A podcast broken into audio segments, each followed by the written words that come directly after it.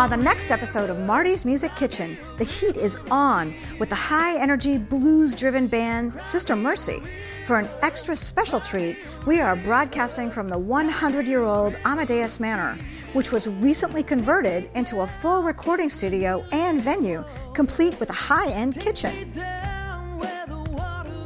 Debbie and Roger are kind of like band mom and dad. I call Debbie. I, I call Debbie oh, band mom. Brother, older sister. You know, in terms of like their, you know, it's their home, like, and they, you know, they take care of us. They feed us. They, you know, house us if we have to stay the night.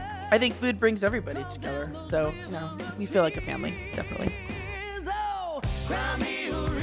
Join us as we cook up the traditional Spanish cuisine, delicious migas, and fresh salsa on the side. What's the chemistry that makes Sister Mercy one of the hottest blues bands around? And what was behind the addition of the state of the art studio inside this beautiful Amadeus Manor? Find out on the next Marty's Music Kitchen on OregonMusicNews.com.